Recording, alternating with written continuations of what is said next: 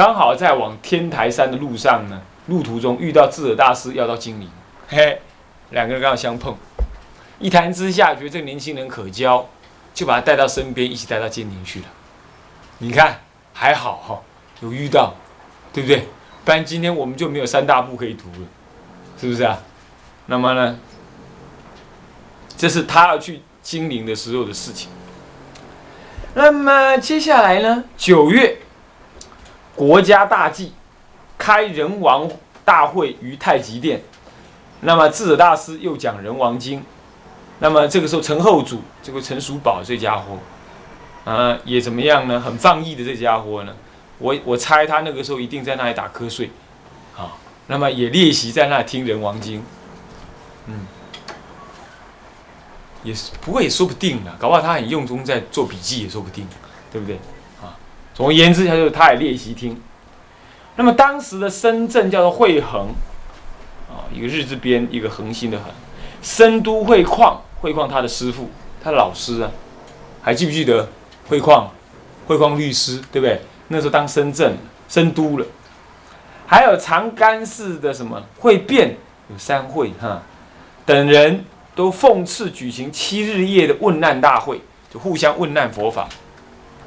结果呢，都是问大师，大师一一回答，都没有问题，名声大噪。就在那一年呢，这个陈少主，我上次说是隋炀帝，其实不是，是陈少主，我记错了，是陈少主。陈少主怎么样呢？说啊，说想要杀太僧尼。想要杀太僧尼，杀太僧尼听得懂吗？就淘汰那些出家人。那么这个智者大师呢，就跟他讲说，他讲一句话：虽不能诵读众多经典，唯以正心修行精进为学佛之道，足矣。就是只要正心精进的学佛，虽然不能够诵很多的经典呢，这也没有关系。结果陈少主听了这个话了。我们这位陈叔宝啊，在位很放逸，不干什么大好事，但是就想这些想一些什么啰里吧嗦的事情。僧尼干嘛他去杀太？啊，他自己不好好管理政治，他却要杀太僧尼。智者大师可不能触怒他，干脆就跟他这么讲。回答完之后，从从今而后呢，陈少主再也不敢再提要杀太僧尼的事情。这是五八五年的事情，啊，嗯，那么再来呢？好，五八五年发生的这些事，嗯，在五八五年的那一年呢，梁后主萧规萧萧不是，那你说那个一个山字边下面一个。龟，那那念是什么？亏啊，亏，科乌亏啊，忘记。萧亏除，就是就死掉了。他当时建都在江陵，只剩下江都。立他的儿子叫萧宗，一年建元叫做广运，其实一点都不广运啊。再过两年他就他就走 他就走捷运了，你懂吗？他不是走广运的，走捷运的啊，他的国就被人家灭掉，就被人家斩掉了啊。那么呢，呃，就是梁后主萧岿呢，就当了好久啊，当了二十四年皇帝啊，就死了啊。那么好，接下来我们再看四十九岁，四十九岁是五八六年。啊，后梁的广运元年，陈少主治的四年，隋文帝开皇六年，四十九岁出家二十九年。二月五日的时候啊，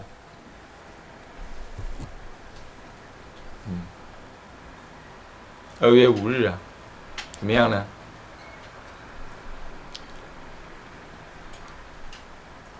二月五日，那么呢，皇后还有皇太子。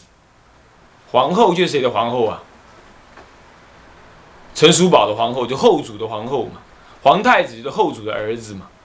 那时候才十二岁，在崇正殿呢设千生斋斋僧，并且呢受菩萨戒，在智者大师座下受菩萨戒，是皇后的法名叫做海慧，叫做海慧，还是给他一个法名叫海慧。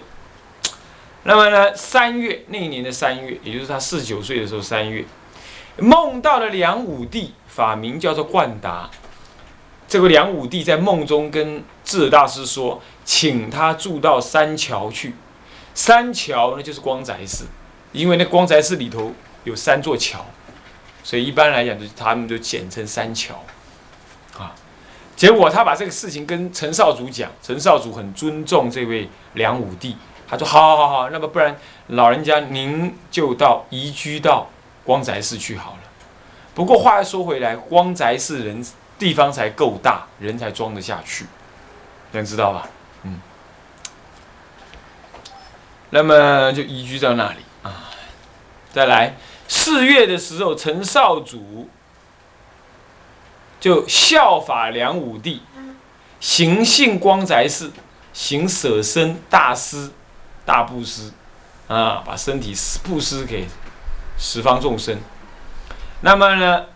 智者大师为他讲解《人王经》，为他讲《人王经》啊，你说这个陈叔宝这个人呢，历史上说他是在位放逸，不过他呢弄佛教嘛，好像还蛮努力的。为什么呢？因为当时佛教是显学，大伙儿呢最高的文化涵养的人都在佛教门里头，所以呢皇帝都想要跟佛教沾一点边，懂吗？是这样子的。哦，你看北朝也是这样，你看隋炀帝、隋文帝啊，你看大兴佛法，他也是这样。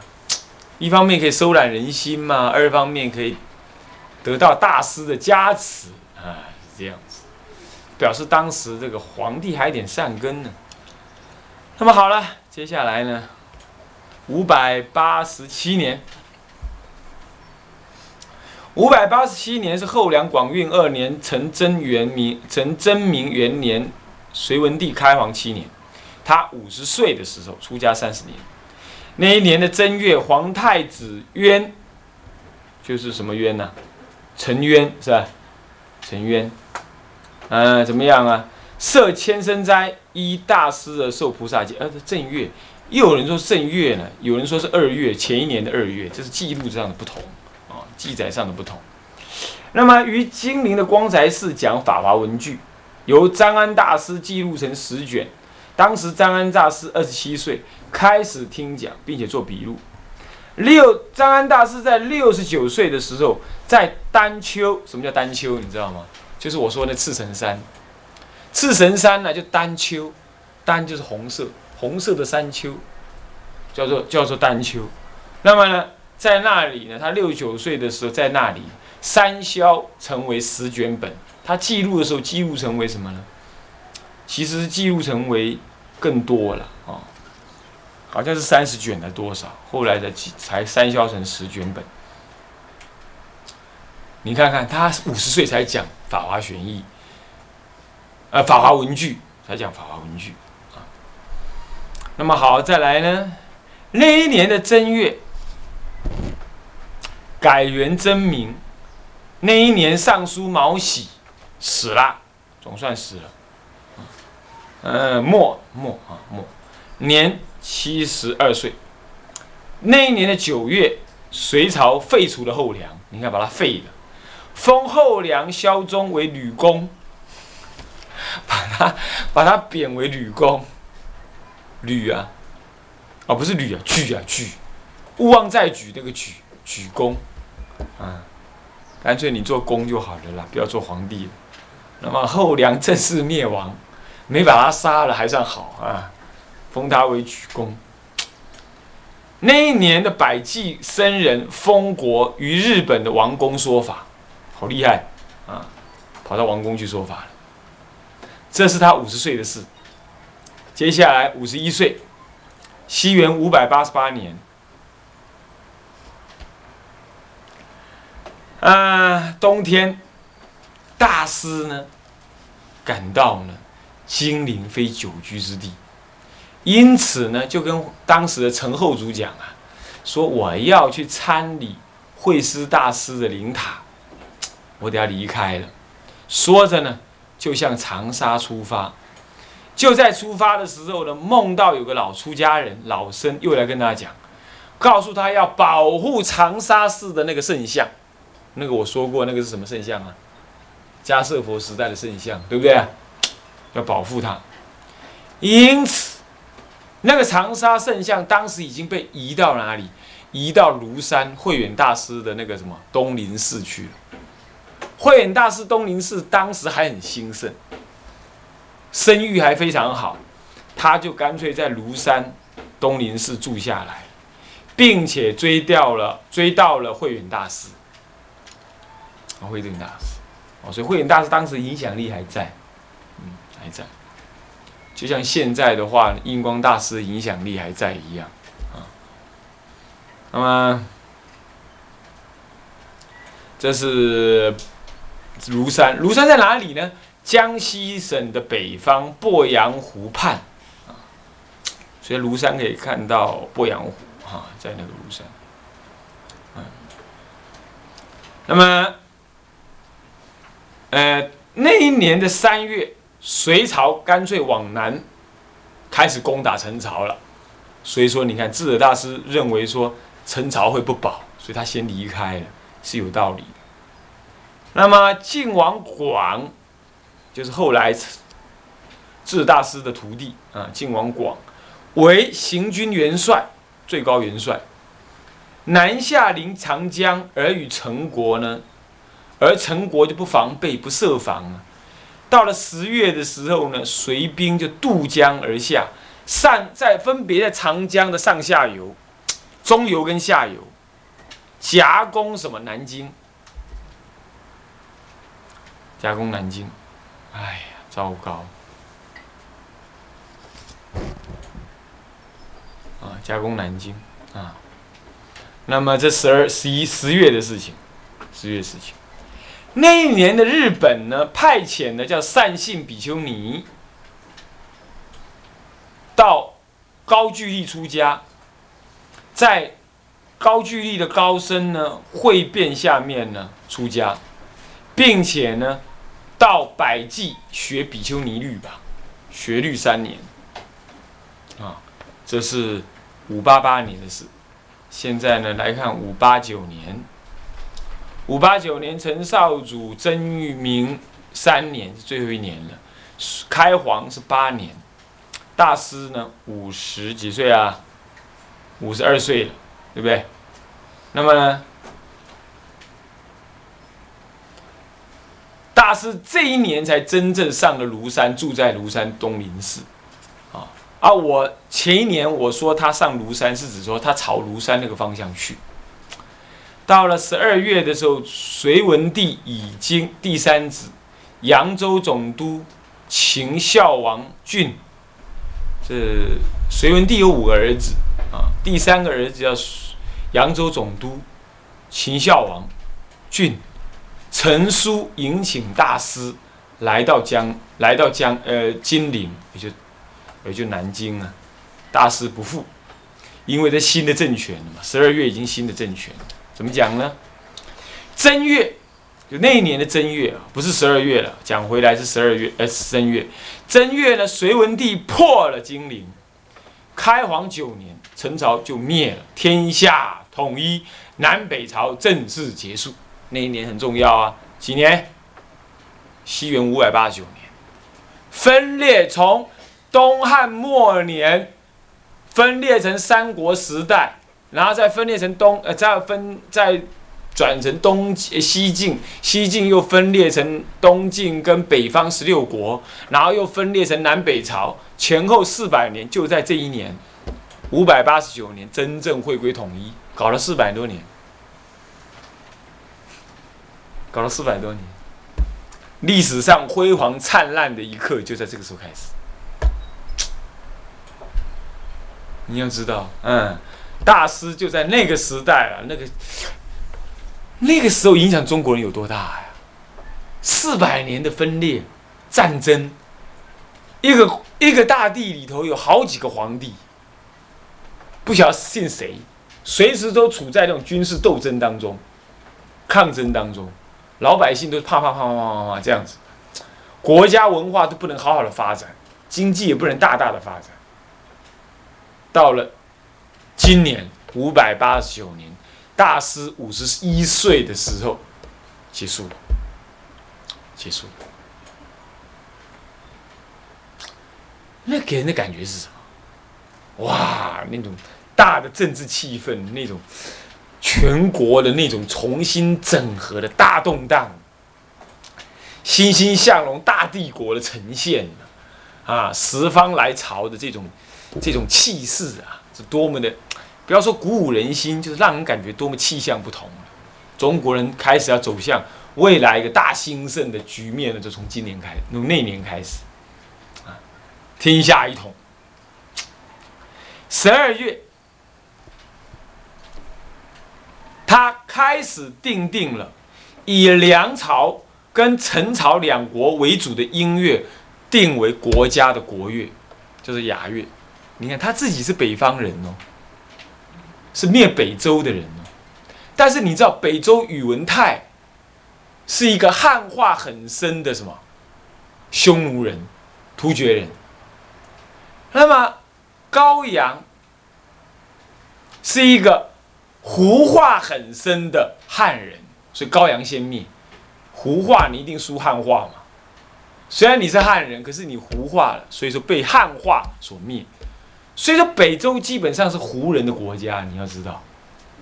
但是他讨了一个中汉人老婆，姓杨，他老爹就是杨坚，干脆把他给干干掉了。就把一个外族统治汉族的局面给结束。结束之后，建立了一个隋国在北方，干脆也南方把它灭了成国。可是虽然灭成国，可是他却认同陈国的文化为中国汉人文化的正统，懂吗？所以因此立梁陈这最近的两代的梁陈，尤其是梁朝，因为梁朝治理作乐，呃，梁朝啊治很多的音乐。是非常好，因为梁武帝为了统一音乐啊，他做了很多的音乐，从佛教的梵拜衍生出来的，非常雅正好听。陈朝也继承他这样子，所以这个杨帝呀，虽然从北方来，他基本上也是汉人，他崇尚汉人文化，干脆就废了北周文音乐，而重立什么梁跟陈。这个敌国人的什么音乐？那又为什么呢？你看他的诏书诏书，你就知道。他说啊，我实在不想打仗，但是为了老百姓的需要，我必须统一中国。所以呢，我请他上让位，就是这样。他不让位，我就攻破他。攻破他呢，老百姓就是我的子民，我不要动你们。啊，我只要把皇帝赶走就好。所以他对。南方的政权呢，文化基本上没有敌意，老百姓没有敌意，是这样子。不过这每一个人都会这么干的啦。他如果有敌意的话，人家就不让他当皇帝，对不对？他要树敌太多，是吧？他那一年定雅乐啊，所以你们现在谈的那个什么国乐啦什么的，应该是从那个时代开始一直传承下来。不过中间失传太多了啊。好。接下来，呃，西元五八九年，大师五十二岁了，啊，越来越接近他生命的尾声了，是开皇的八年，啊，这个呢已经讲完了，啊，讲完了，那么接着要讲什么呢？他讲西元五九零年了，他五十三岁的人了，出家三十三年了。正月的十六日，隋文帝下诏向大师致候。你看，新的皇帝又要来跟他问候。还记不记得当时陈朝也来问跟他问候，对不对？现在呢，两呃统一大帝国的皇帝也来跟他问候。问候就问候吧，语多敬重，语言当中很多敬重，称他是啊是大国师啊什么的，并且呢。他自己在信中这么说：“说啊愿意为大师而护持佛法。他不是为佛教而护持佛法，他为大师护持佛法。嗯，依法不依人，他是依人不依法，并且祈求大师怎么样护持国政，原来是利益交换。我护持你的佛教嘛，把你当做佛教的皇帝，那么你也护持我的国政，把我当做人民的皇帝啊。我们彼此呢，彼此啊。不过这样总是比现在好一点了，是不是这样的？啊。那么好，不管这个了。那么接下来呢？五月，当年的五月，秦孝王还记不记得这个杨俊呢？啊。是这秦孝王杨俊是杨坚第三子，当时镇守扬州，派遣使者言请，并且要请求皈依，可是他遇到大风，以及呢当时有个叫做高智慧的人的叛乱，所以袁坚呢而没有办法到扬州去传戒受皈依，所以秦孝王呢最早亲近智者大师。可是呢，却一直跟他缘很 很弱啊，很弱。那一年的十一月，江南的陈朝旧民反陈，反了，造反了。他不认同隋朝的政权，结果呢，隋炀帝、隋文帝就命令杨素讨平他们。这大概就是指的高智慧他们。那么呢，哦，十月的时候呢。这应该先讲哈。十月的时候，南印度的罗腊国达摩几多至长安，住在长安的大兴善寺，大兴城那个大兴善寺，从事翻译。当时的生灿大师也住在这。生灿大师做什么？做什么？做信心名，对不对？就这位禅师。当时的禅师。还是很有教官思想的啊，说信心明。那么呢，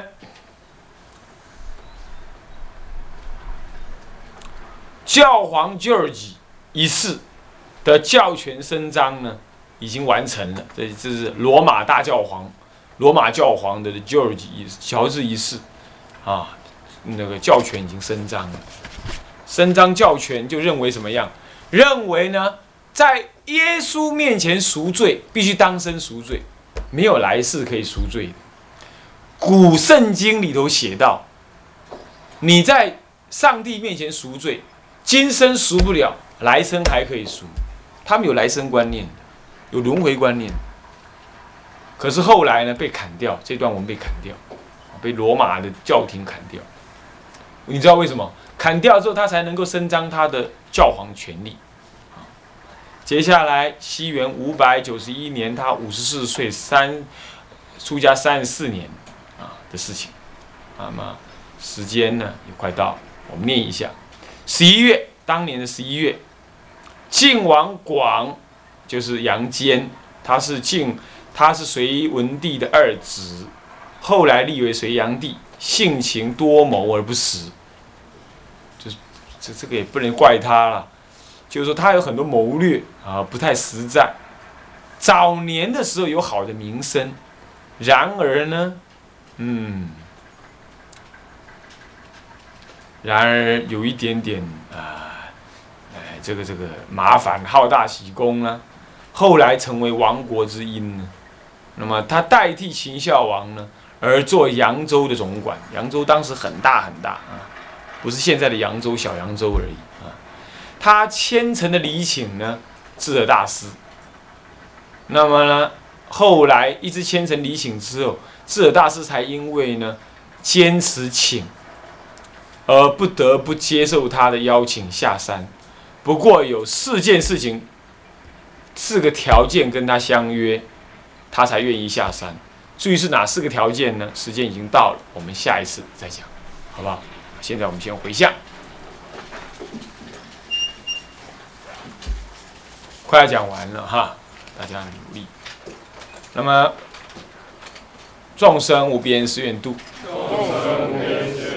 烦恼无尽誓愿断，烦恼无尽誓愿断，法门无量誓愿学，法门无量誓愿学，佛道无上誓愿成，佛道无上誓愿成。众生，嗯，自归依佛，自归依佛。当愿众生。当愿众生。理解大道，理解大道，发无上心，发无上心，自归依法，当愿众生深入经藏，智慧如海，智归一生，当愿众生同理大众，一切无碍。愿以此功德，庄严佛净土，上报四重恩，下济三途苦。若有见闻者，悉发菩提心，尽此一报身，同生极乐国。共生极乐国。南无阿弥陀佛。南无阿弥陀佛。南无阿弥陀佛。